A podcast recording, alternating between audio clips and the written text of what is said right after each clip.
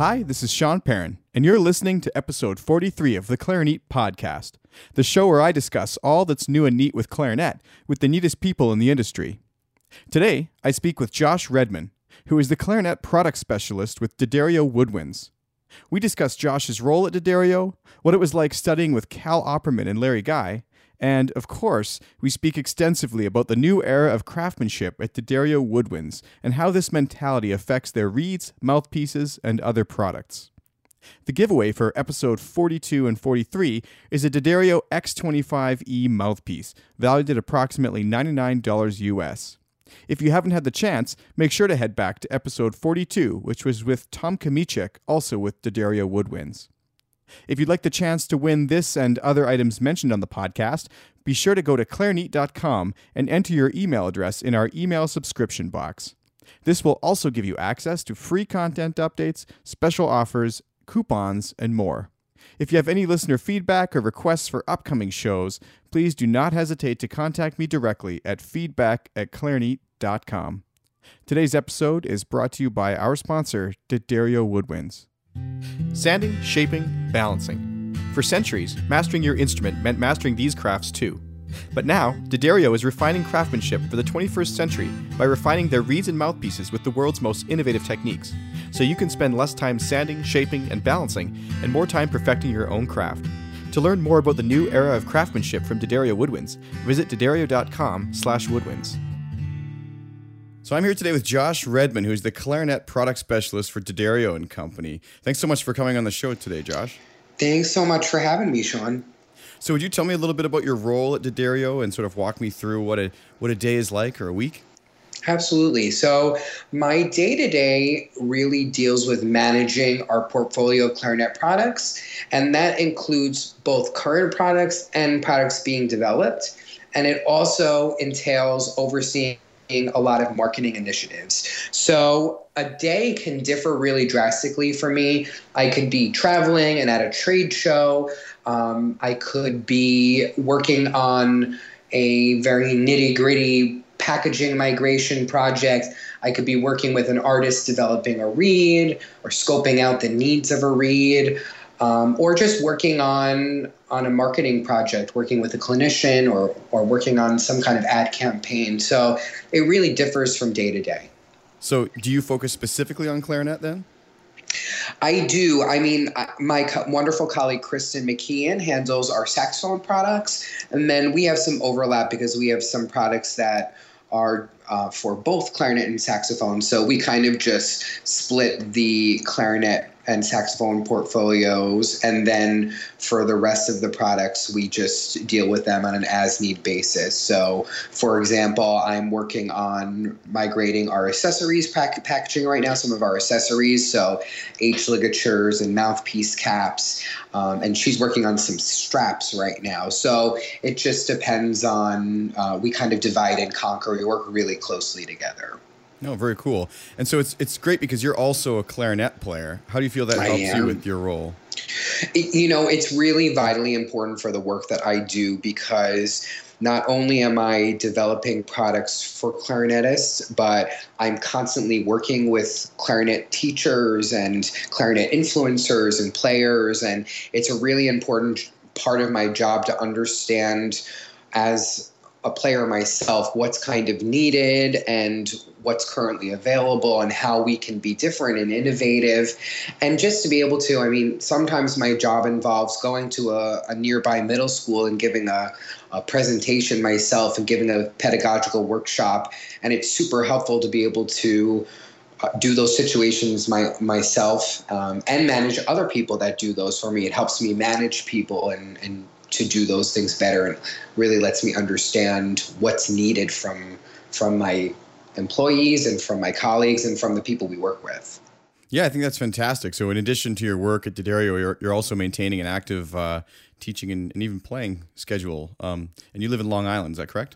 I do, yeah. Um, I do quite a bit of teaching. I actually, it's it's probably my favorite thing.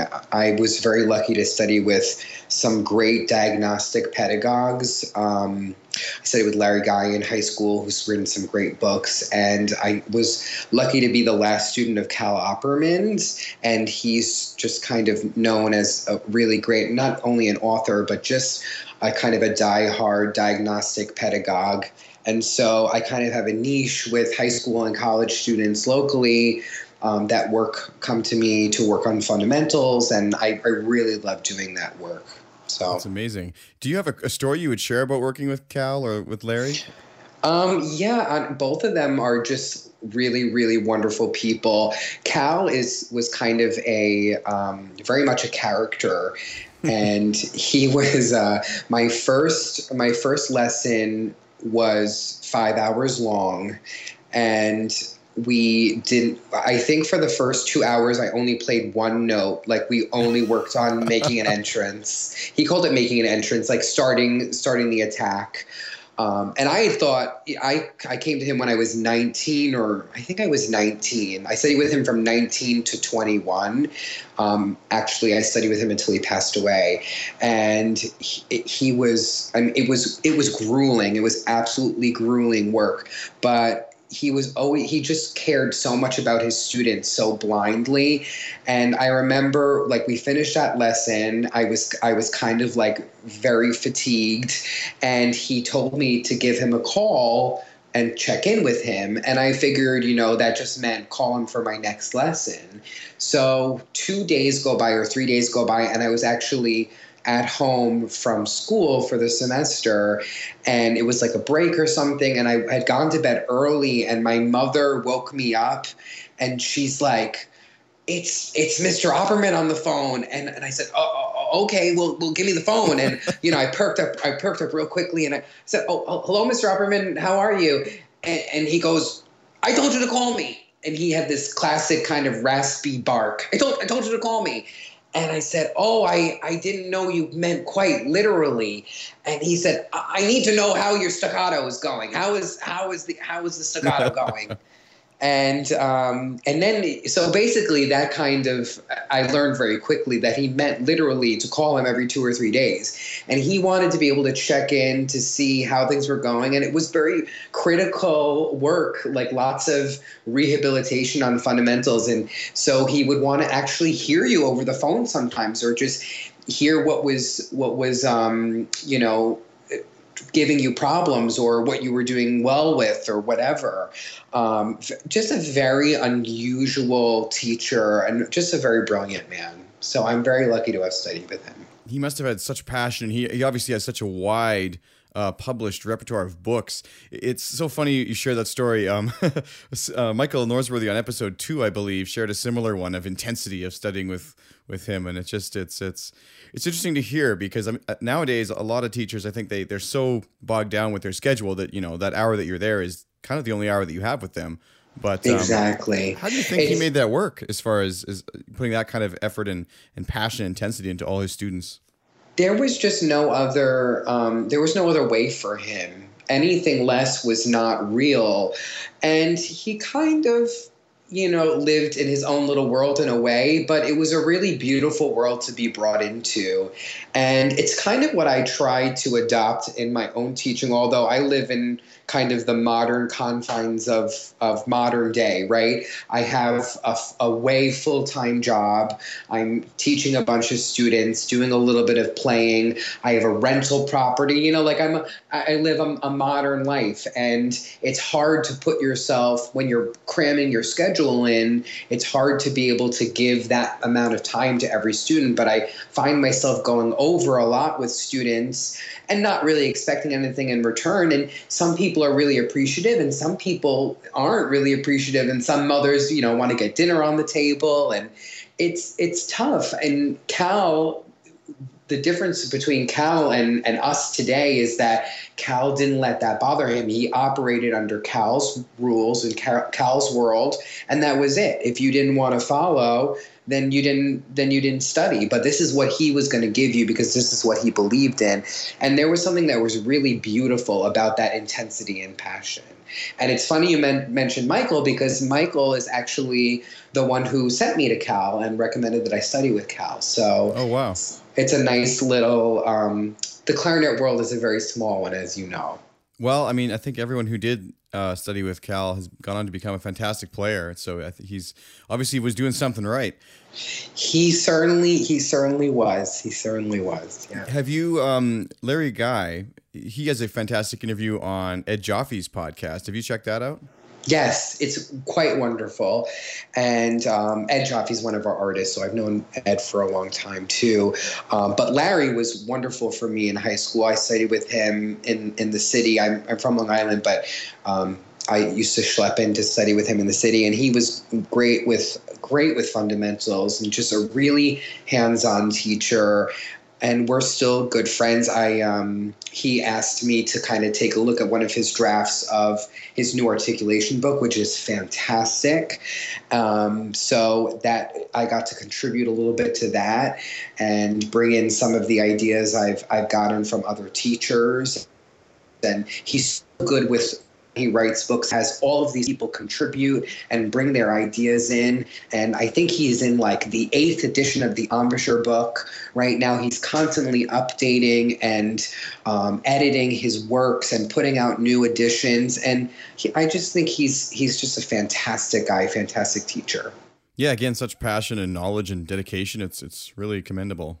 Mm-hmm, absolutely. He's had some fine students too. The new uh, principal of the Met, Anton Rist, was one of his students in high school. So a lot of us who grew up in this region are very lucky to have Larry in the area because um, he's just doing great things for young, especially for young clarinetists, giving them a really great foundation, which is not easy to do and uh, and commendable work.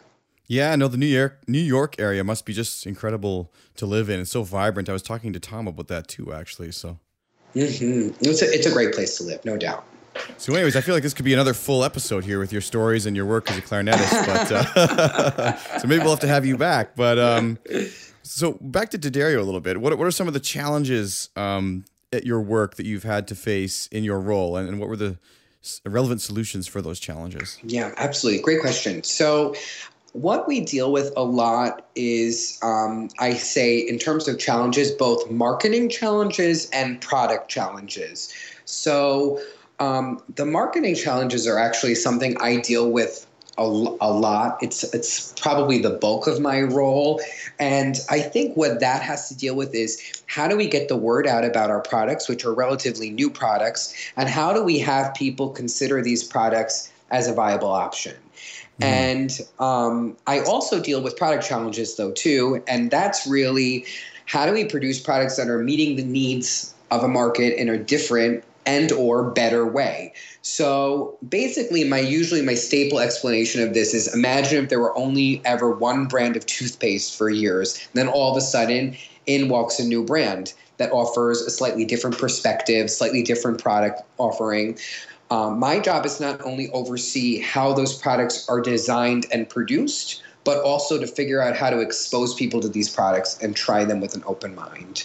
So I always say, if you had only tried Colgate toothpaste your whole life and you tr- and you try Crest, it could work for you. It could not work for you, but it's different. It's a different product offering. And if we didn't have a different product offering, it would it would allow Colgate to kind of ride on their laurels, right, and not get any better. Mm-hmm. And it would it wouldn't be good for people that don't know that maybe Crest might be a little bit better for them, and it might not be.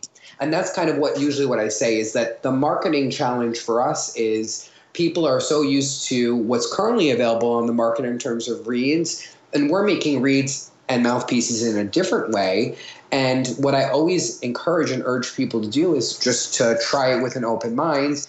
And lots of times they find, well, this might be um, a different, better solution for them, and it might not be. But kind of my challenge, my number one challenge usually is figuring out ways to get people to objectively evaluate um, and try our products and consider them with an open mind.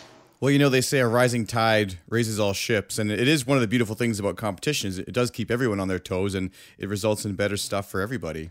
It's my it's one of my favorite things because honestly, I I like to think that what we're doing with production and with our new machinery and with um, trying to improve consistency in reeds and mouthpiece products for clarinet and saxophone is really just going to push everybody else in that direction as well, which only does better for us as musicians. And my colleague Kristen and I always like to say, and Tom as well, that we like to we like being musicians first and foremost when we put our feet on the floor in the morning and we're really working for our peers and for ourselves and making sure that we can offer um, a different better product for for our customers but also that our pushing innovation forward is only going to urge everybody else to do the same so what do you think it takes to design great products then i mean you mentioned innovation but passion, anything else?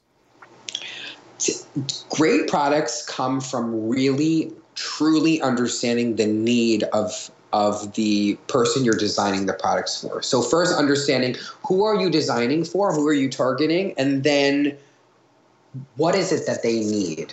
And, and then from there, you have to understand what's currently available to them. And then from there, what's good about that and what's bad about that. So before we design any product, there's an extensive amount of research that goes into it. Um, and basically, what I do is like we're working on the bass clarinet reed right now. We're actually finishing up. We'll be migrating to a new D'Addario Reserve bass clarinet reed, upgrading from the old uh, Rico Reserve version. And when I started that project, I did a lot of interviews with people that use our stuff, with people that don't use our stuff. I, I spoke to them on the phone. I got a, an impression of what is it that what is it that they like about their current reed? What is it do they wish, if anything, were different? And from there, I put together what's called a scope document and basically um, say what we need to achieve with that with that product. So really to answer your original question, to design great products, it's imperative to know the needs of the market and who you're developing for. So maybe an offshoot question then that I just sort of was thinking about here is okay, you've designed this great product for these people, but how what how would you define great marketing then? How do you get this to those people? That's a very good question. So marketing ideally from my perspective is um, is multi-pronged so we use a lot of a lot of different um, vehicles, and I think some of those vehicles are just necessary to create initial impression of, of what you're doing and to keep people um, aware of what you're doing. So that's things like print ads in magazines and um, social media content and advertising. And um, any digital or web banner ads or google adwords or any of that stuff. So that's kind of your your basic um, we're a brand and we're producing stuff and we want you to keep our name of our brand and our products on your mind and knowing what we're doing and that we exist and then a lot of what we do in this industry has to deal with what I call grassroots and what a lot of people call grassroots marketing. And that has to deal with working with key players and influencers one on one in some capacity. So whether that's what Tom does with artist relations in that um, there's a group of people that are quite passionate about the products that we're making and have agreed to, to endorse our brand and endorse our products. And a lot of those people are teaching people or out in the world and meeting um, meeting people through master classes and clinics and and whatnot and they're touching people and urging them to try new products and to maybe somebody that has not looked at our brand as a viable option in the past might hear a great performer and see a great performance and think oh well maybe i should try that. So that's one example of grassroots. Another example of grassroots is um, like our program that my colleague Kristen and I run, which is called the Woodwinds Method Program. And what that does is that employs a bunch of part time regional clinicians around the country that go into schools and go to colleges and present workshops on our product. Um, and that's something, again, that's more grassroots that's reaching the, um, the masses. It's reaching students and teachers that are relying on these products in school bands and chamber music and, and whatnot. So for me, great marketing in this industry has to deal with a strong mix of your bread and butter. We're keeping a brand presence alive. Um, and then additionally, really savvy, really present grassroots marketing, meaning one on one interactions with people, either through influencers or directly from our company, trade shows, etc. Well, yeah, I think it's very commendable how you guys are are trying to sort of get the get the word out there, and, and even for example with this podcast, like it's been I've, I've so much appreciated the support, and it's allowed for you know really forty episodes of this show to be produced now, and uh, but every episode people are you know they are hearing that message, and I hope that they are checking out the the uh, the video and things that you guys have about your new products now, which we we will get to in a second. But um, absolutely, yeah. Well, we appreciate your support too, and what you're doing for the community is really great because we don't have a lot of this, and uh, and it's important. It's important. Well, it's so fantastic to just be able to even you know to speak to someone like you, and for students who are wondering, you know, what which kind of reeds do I purchase to hear the behind the scenes and and from someone actually there. I mean, it's so I think it's so interesting um, for that perspective, and I'm happy to share it with people.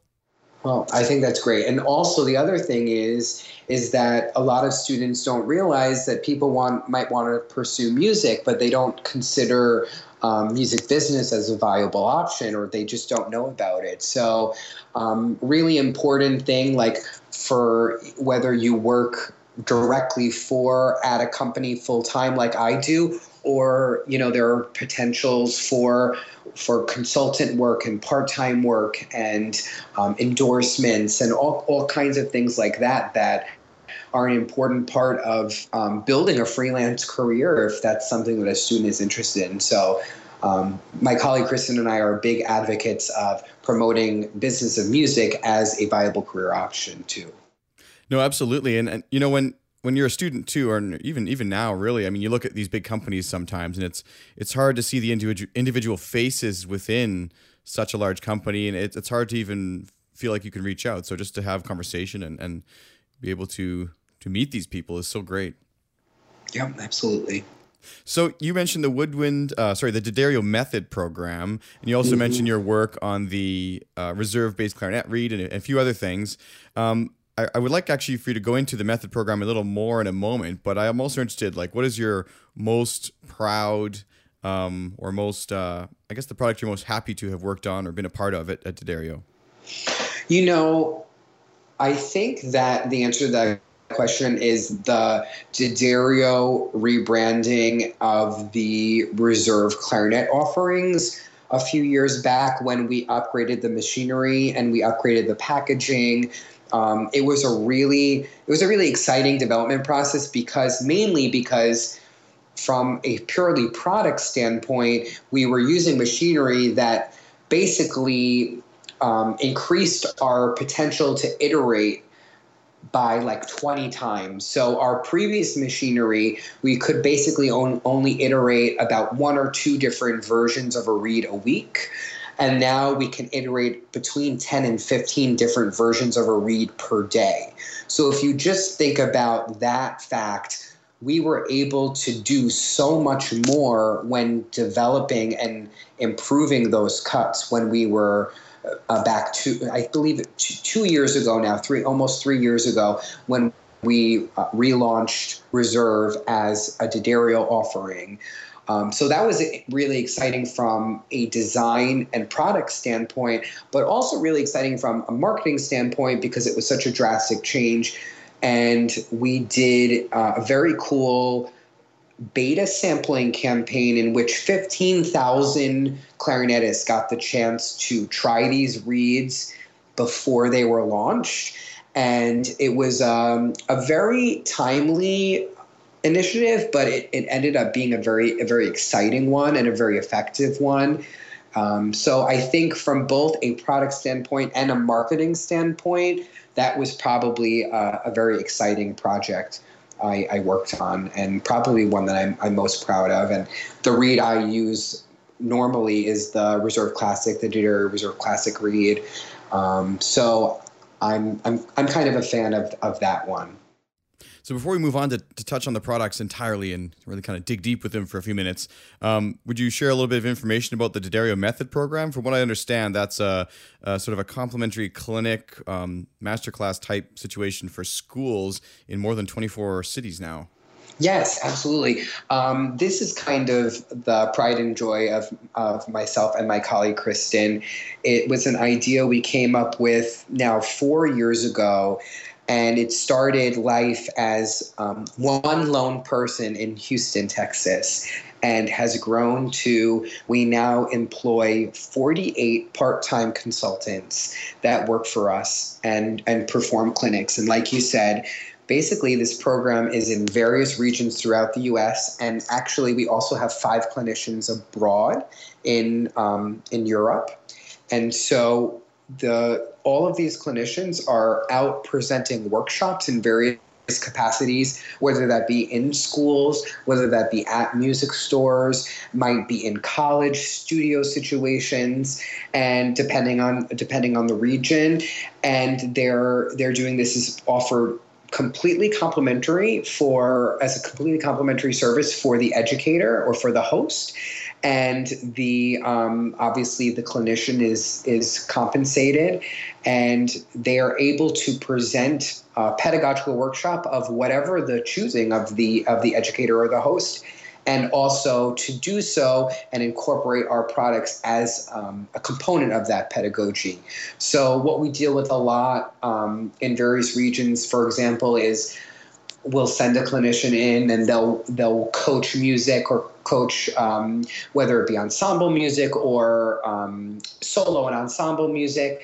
And then within that they'll be able to take a look at the current equipment that's being used administer a class set of, um, of mouthpieces in, in various facings and, and reeds in various strengths and cuts and be able to work with the teacher and the students to come up with an equipment setting that might work better for for the students. And basically the premise of this program is not only are we sending great people out to give these workshops for free that are benef- benefiting music education but we're also enabling um, a teacher to see if by chance their equipment offering could be improved.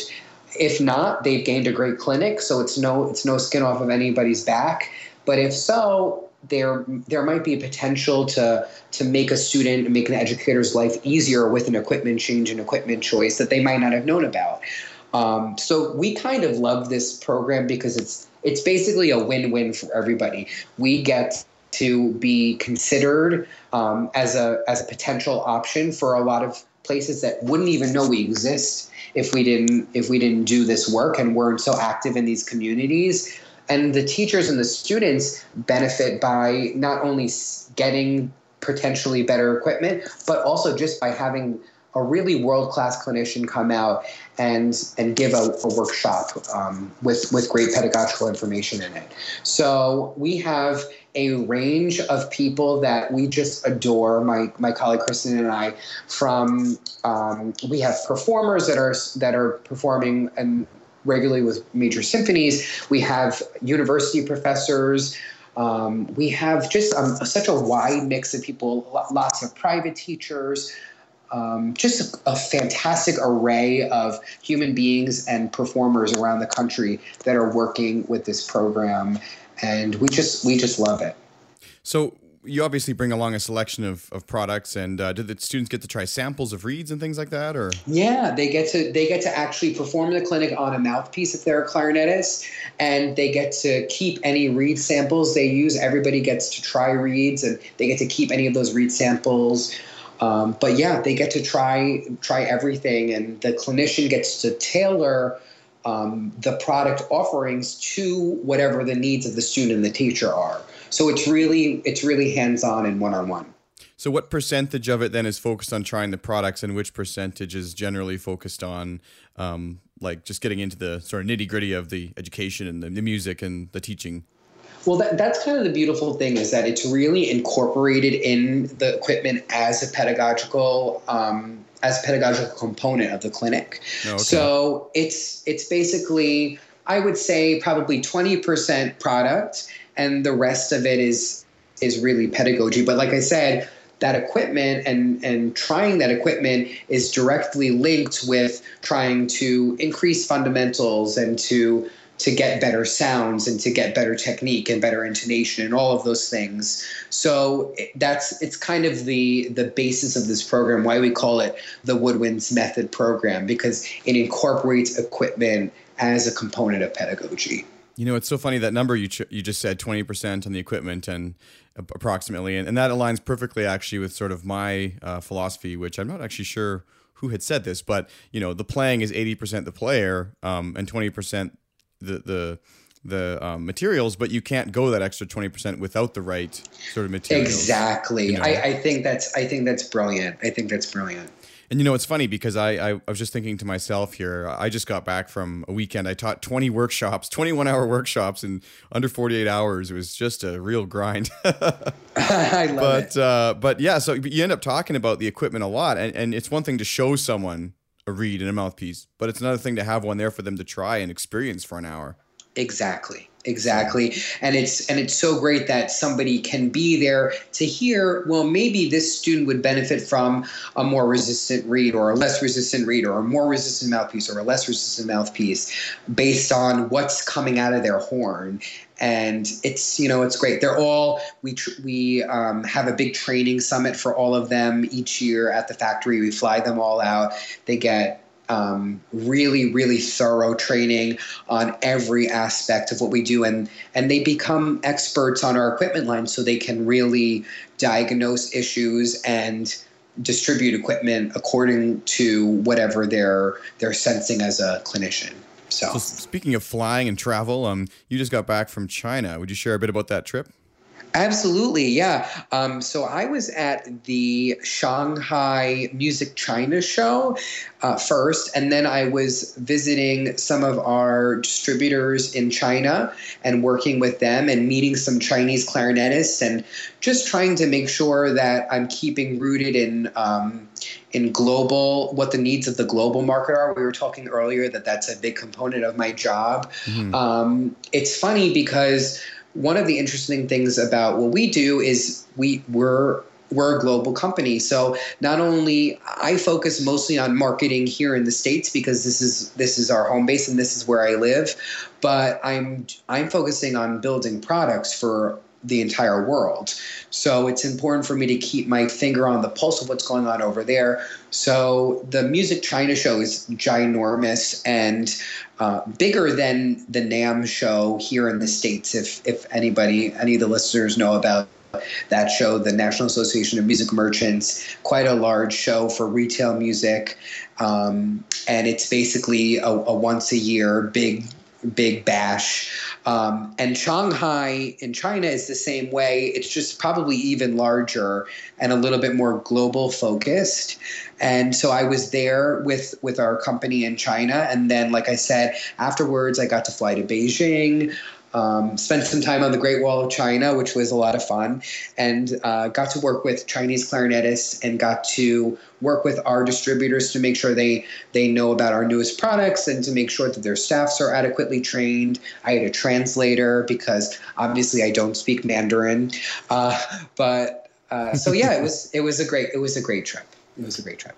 Yeah, that sounds amazing. You've just done some real interesting work with D'Addario, and I, am really fascinated by by all that you've done there. Actually, um, let this segues perfectly into our. I wanted to focus a little bit on the products themselves, and mm-hmm. you, you, mentioned you you know go to these global shows and and talk about them to to sort of the general public. Um, would you give us sort of the overview of the D'Addario product line as if we sort of just walked up to the booth and we're trying to decide whether to start at the orange box Ricos or the red box reserves?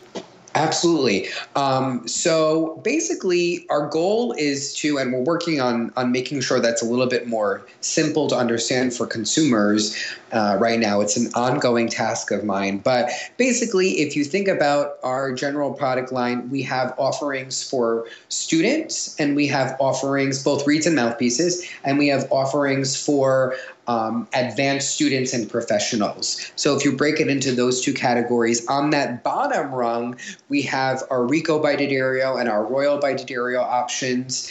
And Rico is a um, Rico and Royal are both designed with a thinner vamp profile, and that's really designed for a beginner to be able to achieve really immediate response.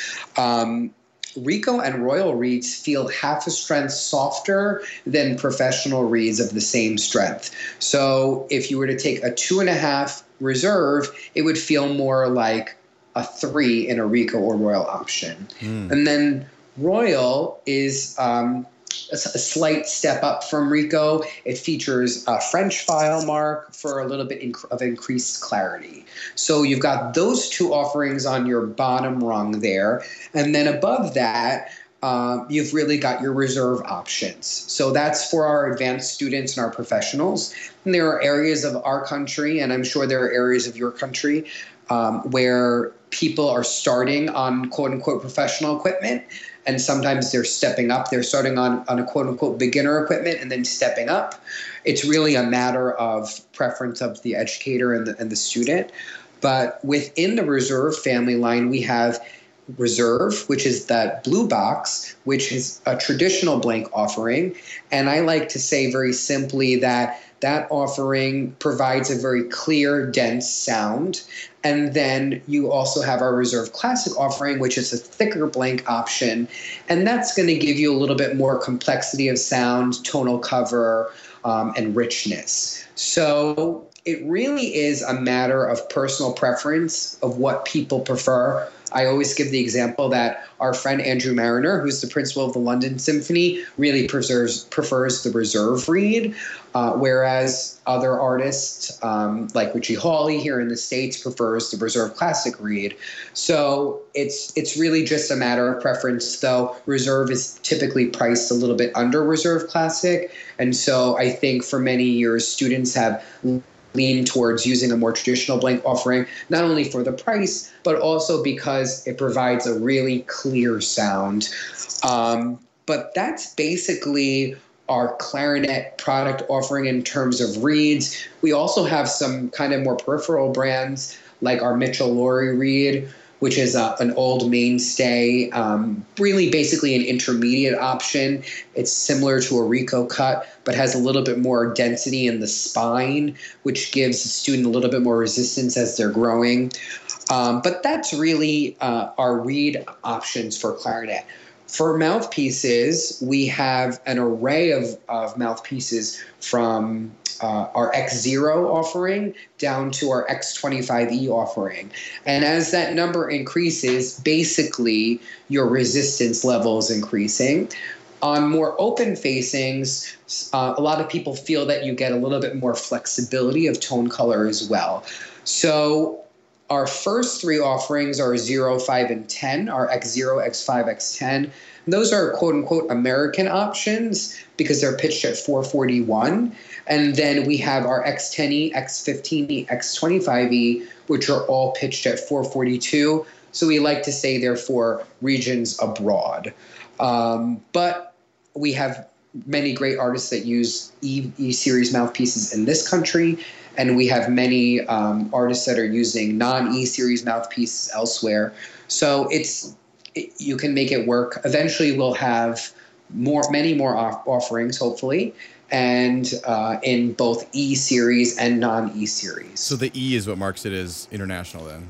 Exactly. Okay. Is, exactly. like kind of European pitch? Then is that what it means? Exactly. That's what that's what we uh, that's what we call it, European. So there would be a standard X25 coming out at some point. It's it's a very big possibility. Yes. Okay. It's just um, we are we have so much work to do. It's all good. It's just right now we're working on other projects um, for some for saxophone, and so it's we're limited in the amount of of mouthpieces we can develop at one time. So eventually, there's quite a few more offerings I'd like to put out, um, and it's all it's all on my radar. It's just a matter of time. So I do want to go back to the reeds um, for a moment, but before we do, the X25E mouthpiece is going to be the giveaway on today's episode. Oh, awesome! Um, what would you like to say to the person who does win this product? Well, it's you know I just got back from China and it's a really it's it's a really it's a great mouthpiece offering. It's um it's a relatively open mouthpiece offering with a 1.25 tip opening. It's a long facing. It makes it a little bit more approachable. It's got a lot of nice color flexibility. It's got a lot of nice richness to the sound. You would pair it with a softer strength reed. You can really make any um, mouthpiece option work for you by pairing it with an appropriate reed strength. Mm-hmm. So typically on more open facings, we would use uh, slightly lower reed strengths. So to whoever wins this mouthpiece, it'll be a really great addition to their arsenal. Um, really nice color and really preferred by a lot of a lot of folks in Europe. And like I said, quite a few Chinese teachers were really a, a big fan of of the X25E. So yeah, I've been using it. I got a trial one in, in the spring there to do a review on, which I, I will get out shortly. Um, but uh, I've been using it almost exclusively. I really, really like it. But the pitch is a bit high, so my solution was just to add a one millimeter tuning ring to my barrel, and yes, then it seems back to normal. But what a, it, it's great. I, I've been playing on very soft reeds with great flexibility and sound and response and volume. I've been and really impressed by it actually. That's awesome. That's awesome. In Canada, are we are you mostly guys playing at 440 or 442 or what? Um, most people here play at 440. Um, this mouthpiece kind of caught me at an interesting time because I was doing a project with marimba and I was trying to get up to 442 anyways. So when I paired oh, it, great. when I paired it with a slightly shorter barrel, it was like bang on. Yeah, and absolutely. Uh, so it worked really well. But when I want to play it within a normal setting, I just use my standard 66 and I toss in a one millimeter tuning ring, and I'm pretty much exactly in tune. It's it's it's great. That's great. Yeah, um, I remember when I had to play in a CC in our D'Addario clarinet choir, and I was so um, I was so worried about playing at 442. I, I, remember I downloaded the tuning CD at 442. It ended up not being a big deal. I feel like our ears sometimes help help us out when we're we're in the moment, but I was I was so worried about it. I and I used a shorter barrel so funny. Well, you know, it's interesting. I also have a selection of other mouthpieces, of course, which clarinet player doesn't. And I've and I, have found that I have some that are tuned high and tuned low or, or whatever. But I, I like the feel and response of the higher pitch mouthpiece better when it's paired with a longer barrel than the lower pitch mouthpiece paired with a standard barrel. It's kind of weird. I actually kind of agree, and that's part of. Um, I get this question all the time: why we pitch our American mouthpieces at 441. And the very simple answer to everybody I usually say is it's better to be higher than lower. And what we wanted to avoid was going out someplace cold and not being able to play in tune with piano. And I mean, what what um, ensemble does anybody know that's actually playing at 440 all the time? So to be able to be a little bit higher, and you can always go lower, but it's a little bit harder to go the other way. Yeah, it's easy to add a tuning ring or pull out the barrel a millimeter. Exactly. It's a little harder to grab your hacksaw. And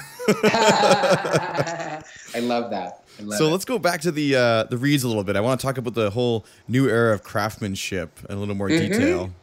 Absolutely. So basically, what we're doing at D'Addario is really exciting. So we've always, since we acquired Rico um, back in 2004, we very shortly after that incorporated a digital blanking machine, which automated the blanking process.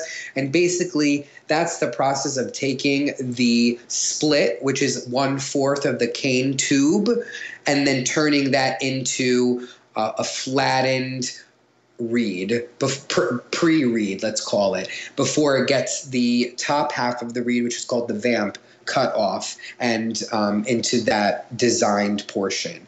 So that we've had for quite a while, which was a, a great, um, which was great for us and helped a lot with the consistency.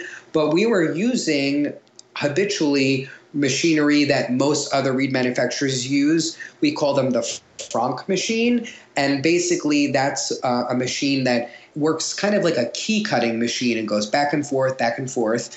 Um, and it's kind of an inherently variable process, one that requires a lot of adjustment. We employ four quality control musicians at the factory that are constantly checking reeds off the line, and they're doing that with the new machinery too. But it was uh, always kind of a bit of a burden for them to need to constantly monitor those, those machines. So mm-hmm. we decided, being D'Addario and really loving innovation, trying to add more consistency to these products that are so inherently inconsistent for a lot of clarinetists and saxophonists is to finish the last phase of this automation and to put out a machine that does our vamping process, the top half of the reed, digitally. And so we call that very simply our digital vamping machine. And what that does is it uses circular cutters and it's all computer controlled. And we can make reeds faster and they're way more accurate. And the best thing, like I spoke about earlier in, in, um, in this interview, is that we can now iterate so much more quickly. So if we need to change the tip a little bit, whether we're designing or whatever, we can do that in you know the course of 30 minutes. Whereas it used to take us almost a week to make um, a different iteration in the past because we had to make a new i call it a mold but it's called a cam. It's basically a metal mold that the reed sits on top of and gets cut into that shape. So wow. yeah so it's it's pretty crazy. And basically this new reed machinery is being used in reserve and select jazz right now, but eventually it's going to be used on all of our reed lines. We now have three of these machines. We're working on another one. Uh, and it's just it's it's really quite amazing. So if anybody um, if anybody wants to see these machines in, in action, we have a new video out that kind of chronicles the process, and that's available on our YouTube channel if you want to check it out. So I'm actually going to put a link to that in the show notes, and I might actually do a separate blog post. But it's it's just so interesting to watch. And uh, just so you're aware, if you if you uh, do go to the website and click on any of the ads right now, they will also currently be leading you to that video. Um, and it, it's really interesting. It sort of goes over the process and uh, and and has some sort of interviews with some people who who are involved. Um, how does this new era of uh, or this new design era, I guess, lead to consistency, or does it lead to better consistency?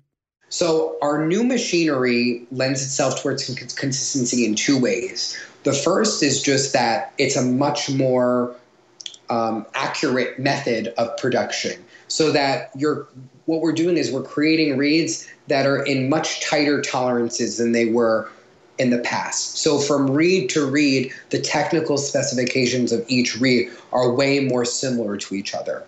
The second area that it impacts is strength grading. So the way that we determine strengths in a reed of a reed is by deflecting the tip and then assigning it a digital number. Once we assign it a digital number, we then decide what range of those digital numbers is going to incorporate each strength. And what we want is for the player to feel that a three and a half feels like a three and a half, feels like a three and a half. And we do that by being very strict with our strength tolerances. So those two things are both the ways in which the new technology that we're using lends itself towards more consistency to the player and the artist.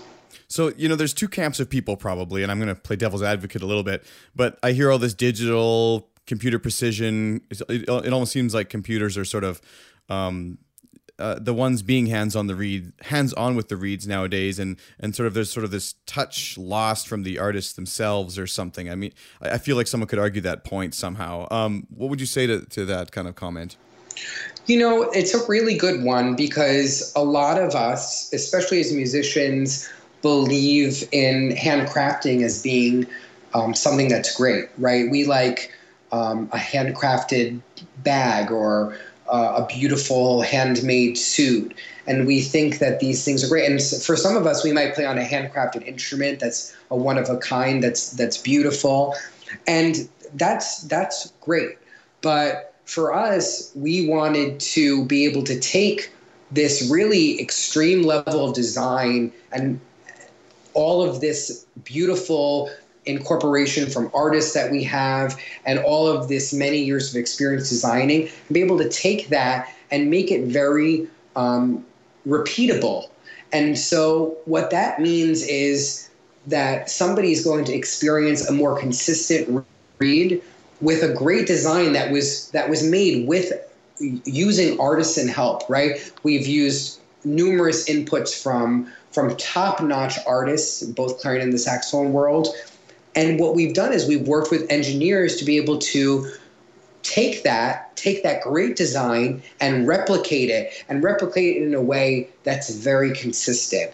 It's the same thing with mouthpieces. A lot of people will play on a hand finished mouthpiece, and that's great. I mean, I've played on some amazing hand finished mouthpieces, but we wanted to take a design that we really love and be able to, that was made initially by an artisan craftsman. Um, Lee Livengood is, is the gentleman who um, has worked on a lot of our mouthpieces with us from a, des- a design, technical design standpoint, mm-hmm. and take what Lee does and replicate that using CNC machine technology and make that very repeatable. So if you're hand finishing a mouthpiece, every one of them is going to be different. And if you have something, if you're buying it off the shelf, and you, let's say you buy one of our X Zeros, you expect it to respond in a certain way. I expect it to respond in a very immediate way, to feel a certain level of resistance, to pair well with a certain strength range of reeds. Perhaps if I'm used to using that mouthpiece and I know exactly what reed strength it, I use on it, I should be able to pick one off on the shelf and put a, a size four reserve classic reed on it and have it feel similar. Um, and that's just kind of what we were after is that artisanship is fantastic, but if we're making a mass manufactured process, we're not doing anybody a favor by hand finishing every piece because that means that every piece within a certain model is going to be inherently different. Does that make sense? Absolutely, yeah, and I, I, I, do see the, the point of both camps in a way, but I, I really do see the value of the repeat, repeatability and scalability and consistency of machines.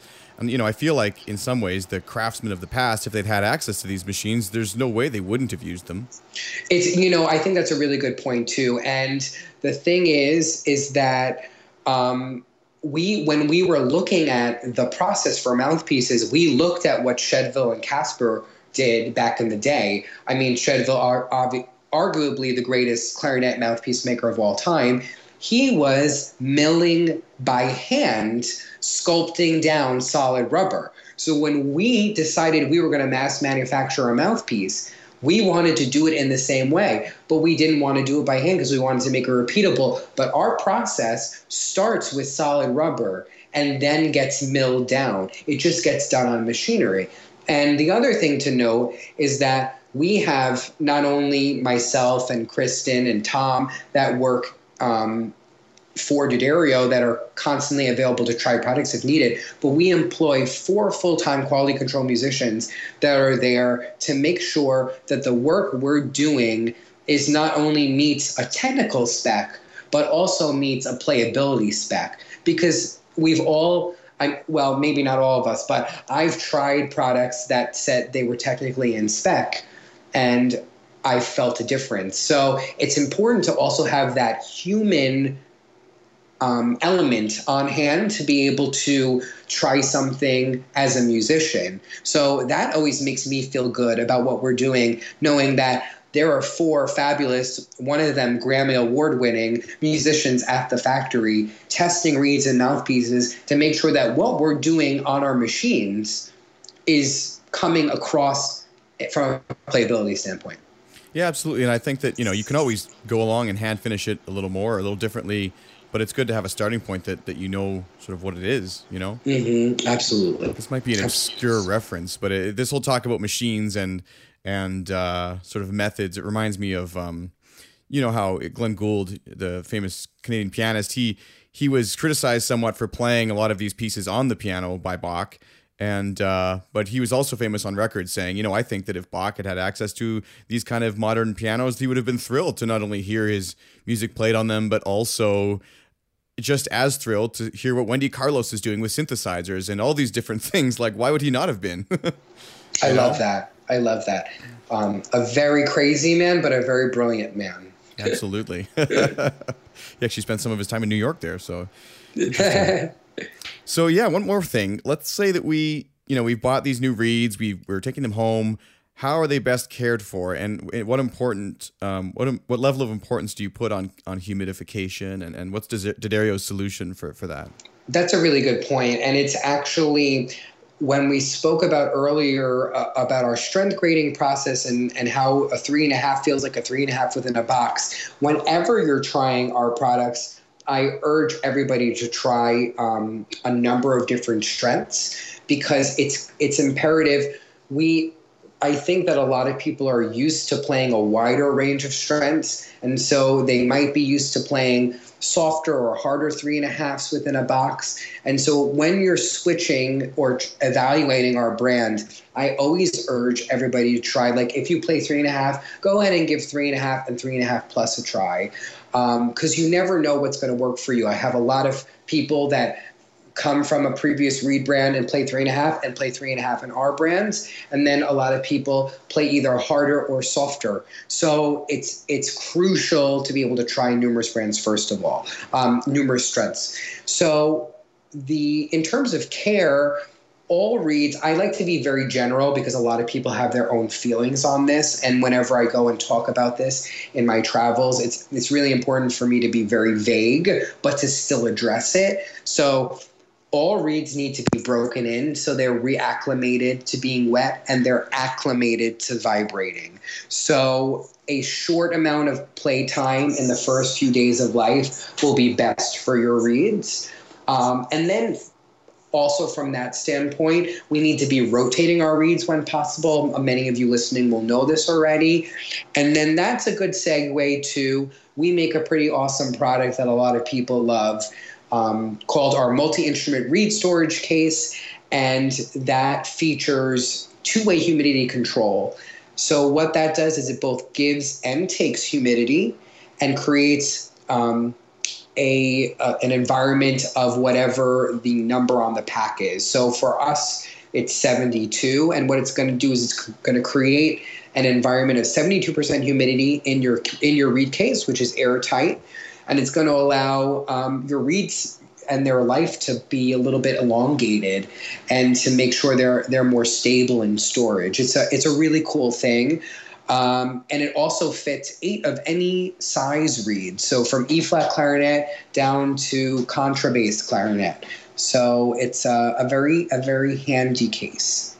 So with those multi, um, of the Reed Vitalizer uh, packs, Mm-hmm. How how does that work exactly? Do you know more specifics on that? Tom and I were trying to figure that out, and we we didn't. Absolutely. Um, I don't know more than it's a combination of it's a saline solution, and it's a pore. It's slightly porous. Um, outside wrapping and so it enables it to pass through the moisture so to both give and take um, that's kind of the extent I know because I I, um, I had asked once what was involved in this, what what was it made out of? I think I had a consumer complaint once that um, they they had ripped it by accident and it had gotten over things and reeds and were they safe? Was it safe on the inside?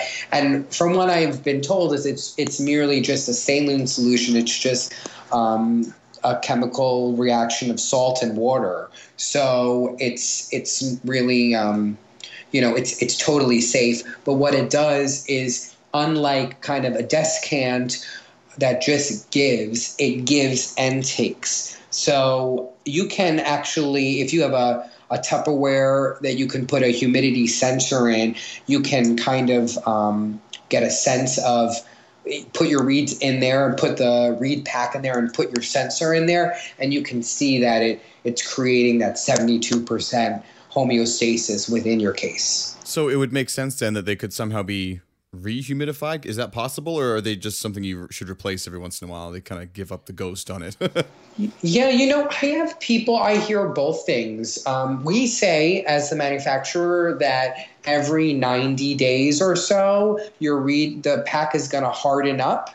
And that means it's done. So it's time to replace. I say between 90 and 120 I have a lot. I know a lot of people that get like six months out of them. It depends on where you live and what the what the um, humidity level is like where you live. Uh, but other than that, I mean, it's it's it just depends on when it hardens up. Some people get a lot more time out of them. I know some people that have been using them for over a year. It, it just depends. If it's if it's um, not hard though, it's still working. And if it's hardened, it needs to be changed. So I wish I knew more about this exacting numbers, but what is the exact number that you would recommend for um, humidity of reeds and then also for humidity of the clarinet? And can they be stored together? Yeah, absolutely. Um, we only have now the 72% offering because we felt like the um, the other two offerings that we used to have were not selling very well and the 72% seems to be the um, the favorite in terms of what it does so I like that that percentage personally, and I that's that's was always my favorite anyway when we had the three offerings, and I just felt like that was a great humidity level for storage to keep them kind of stable um, and and ready, kind of ready for play. They they still need to be wet, but it mm-hmm. just adds a nice stability to them. In terms of the clarinet, I use um, our company makes guitar humidity packs, and I use those because they're larger in my clarinet case, and they're slightly less humidity. So I wish I knew more about the specifics of like what humidity levels are great, but I believe though that's in the 48 region that I use in my clarinet case. It's whatever is available for guitars. Um, and so that's what I use in my clarinet case. And then in my reed case, I use a 72. Oh, okay. So they really should be stored separately then in that way. Yeah, I think so. I mean, I don't, I don't know if it would be that harmful if you use a 72 pack in your clarinet case, but they're kind of small. So eventually, one day, I need to rebrand those guitar packs as a clarinet product with a clarinet storage solution so that they can be so that the market knows they can be used it's on my very long to-do list so. can those guitar humidi- humidifier um, they're obviously not called the reed vitalizer what, what are they called um, I think they're just called Humidipak. Humidipak. Are they? You put them in the case, and do you have to somehow seal your case, or does the does the reed case breathe also? Like, how important is locking the air in? You know, on that on the instrument case, I just throw it in there. So my I don't think that my instrument case is airtight, but our reed case is airtight. Oh, okay. So you could reasonably throw one of these in your your instrument case and expect that it would still perform to some extent. Absolutely. I mean, it's the same as, you know, some people put orange peels. It's just kind of the only difference is that this is giving and taking. So well, it's creating. It's an important point actually because one of the problems I had with the orange peels, I tried that when I was in university. I even made myself a little like pill bottle orange peel thing, but it was really hard to determine, you know, when to change them. And if the humidity went too high, all of a sudden you're getting issues of mold and stuff. Um, mm-hmm. There was no control. It wasn't able to um, I think that's why ideally a lower humidity level for an instrument is probably better. I yeah. never had a problem with my guitar um, packs in there. Awesome. Well, yeah, I think some people should. Uh, I'm definitely going to look into those and, and check out if I can do that. We'll send you some, Sean. No problem. Okay. it's incredibly dry here. It is so so dry. I think it's like 20% humidity right now, and and uh, I've actually got a humidifier in my house. To I think most people here do just to try and bring it bring it up. It's uh, super dry. So. Ugh, yeah, not good for reeds. Absolutely not. well, thank you so much for sharing all this amazing information about not only your work with D'Addario, but D'Addario's products. Is there anything like else you'd like to share before we move on to the lightning round? I don't think so. I think we uh, covered pretty extensively. Yeah, we touched all the bases. I think so. Fantastic. So, the lightning round, this is just a quick five to 10 minutes to wrap up things, and each question is meant to be answered in a minute or less, um, but I'm not, you know, who's counting, right? so the first one is if I was to walk over to your clarinet stand right now, what would I find? You find the first clarinet part to the Nutcracker because I have to play it in three weeks. It's that time of year. it is, and it's it's not easy music. No. And every year I'm like, I'm gonna get that one passage I missed this year. it's enjoyable though. I like it. I, I do like to oh, go and great. And, it's great. So, what is one book that you would recommend all clarinetists read? And this does not have to be a music related book. My first teacher was a Bonade pupil, and I absolutely love the Bonade Clarinetist Compendium. It's like a th- five to seven page little pamphlet. It's I believe it's um, it's currently available from LeBlanc, but it might be out of print. But it's definitely you could probably find a PDF copy online. It's a great read. It's probably the most comprehensive original treatise on articulation. So kind of the basic premise that our air is always going and the tongue interrupts that air column.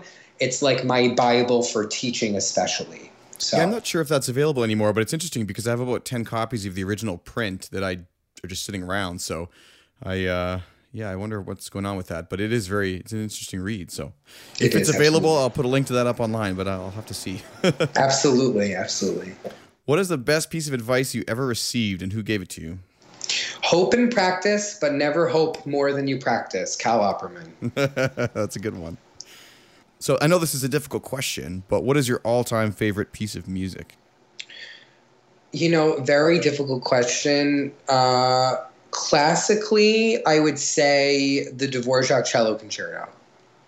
Oh, interesting. So I feel like you were lucky and got a chance to work with some of your idols in music. But if you could go back and um, in time and meet any musician or composer, past or present, who would it be? You know, I thought a little bit about this, and I think my answer is Schubert. No. Be- because I think he was literally wrote so amazingly for the clarinet, and he died so young. And um, I would just, I would love to meet him. And I always wonder what we would have gotten if he lived. Yeah, absolutely. It's funny. In in, in uh, the last episode, at the time this airs, it'll probably be the last episode, anyways. I just talked to Daniel Spreadbury from Dorico, uh, the the scoring software, and he was Mhm. talking the same thing about Mozart. Like he really wishes that he'd had the chance. I think it was Daniel. Man, I've done so many interviews lately. I hope it was. Anyways, so yeah, thank you so much for coming on. Um, if people are interested in learning more about you specifically and also D'Addario, um, where can they do this online? Do you guys have Facebook, Twitter, all the things they can follow. Absolutely. So D'Addario is D'Addario Woodwinds on Facebook, D'Addario WW on Instagram, and I believe D'Addario Woodwinds on Twitter. Um, and then I am Josh Redman on Facebook, facebook.com slash Josh Redman, R E D M A N. And I do have a Twitter, but I never use it. I'm at Josh Redman on everything. I beat the saxophonist Joshua Redman to that handle on every social media platform, but I didn't buy the domain name. So Oh. he's got everything. He's got Josh Redman, Jay Redman, Joshua Redman. He's got everything. So. All the domains. Yeah, that happens. Same thing with SeanParent.com. It was it was out for years to some doctor. And then one time I went to it and it it was available. And I was like, And what? you got it. So I Did picked it up it? and I got Yes. it. Yeah. Anyway, so yeah, thanks. This was a fantastic conversation. I'm going to put links to all sorts of stuff up as much as I can in the show notes there. Um, is there anything else you'd like to share with the audience before you wrap up? No, just thank you so much for having me. I really enjoyed this, Sean. Absolutely, and thank you so much for from from me at Clarinet here for all the support that D'Addario has offered. It was so great to meet um, some of the team down in Kansas, and I hopefully I can get a chance to come out to New York and and see you guys out there. Oh, I feel so bad. I missed you at, um, at in Kansas. I normally uh, am run cla- our booth presence at Clarinet Fest, but Tom did this year because I my best friend got married. So Oh, that's a good excuse. I'll forgive you. yeah, Are you going down to Florida? yeah, most likely. Yeah, me too. I'm, I'm going to try my best, so I might see you down there then. And if not, I'll try and get to New York at some point. And Tom has been spreading the word. He says he has to replenish the Clarinet cards from the showroom all the time. So Oh, really? I'll have to send more down. Maybe I've got some new pamphlets printed up, so awesome, so I'll have to send some your way. Well, thanks so much again, and uh, this was absolutely fantastic. Okay, great. Thanks, Sean.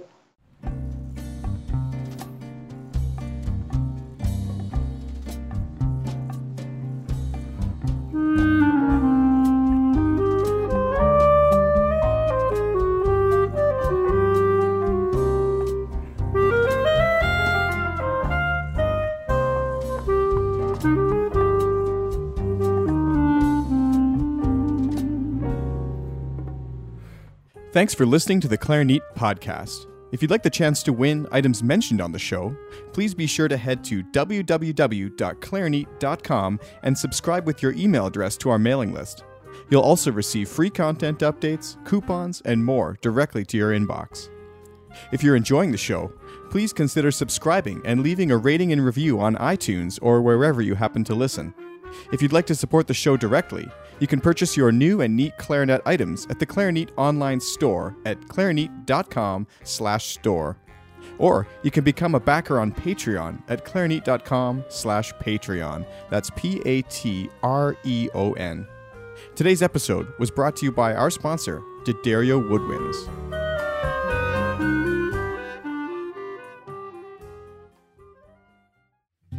Sanding, shaping, balancing. For centuries, mastering your instrument meant mastering these crafts too. But now, D'Addario is refining craftsmanship for the 21st century by refining their reeds and mouthpieces with the world's most innovative techniques, so you can spend less time sanding, shaping, and balancing, and more time perfecting your own craft. To learn more about the new era of craftsmanship from D'Addario Woodwinds, visit d'addario.com slash woodwinds.